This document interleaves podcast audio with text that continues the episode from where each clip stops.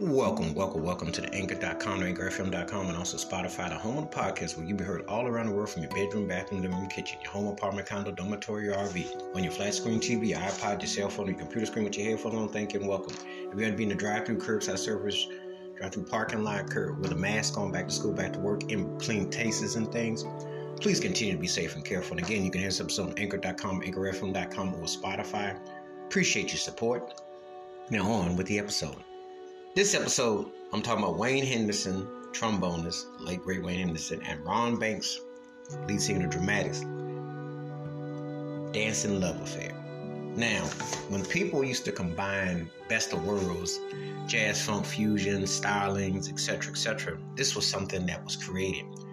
And you had these dance groove based songs where you had the right vocalist with the right arrangement and the groove Wayne Henderson was one of the funkiest producers in this vein of music, of this music fusion.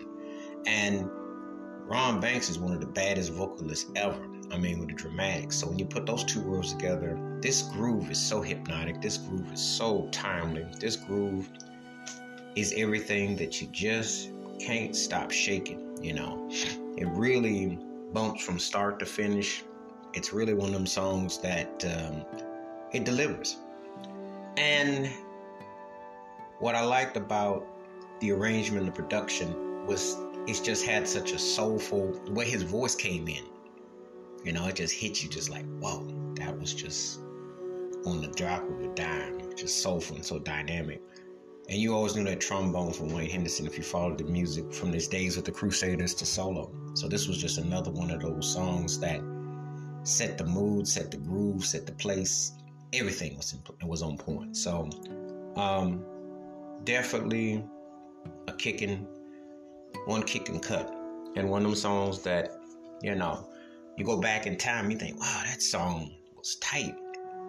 That was truly, truly a groove, and so it is definitely one of them songs that complemented both the artists and it was a balance that it still sounds really good 40 plus years later that you can go find it and it is the gem between two strong, very talented artists.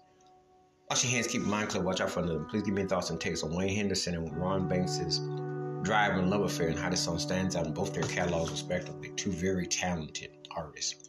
Keep it funky, keep it the one. Please be safe, be careful out there. If you're not heard Wayne Henderson and Ron Banks' Dancing Love Affair, please do. Let me know your thoughts. Again, you can hear this episode on anchor.com, anchorfm.com, or Spotify. Appreciate your support. Please continue to be safe and well till next time. We catch you. Peace. Best. I'm out.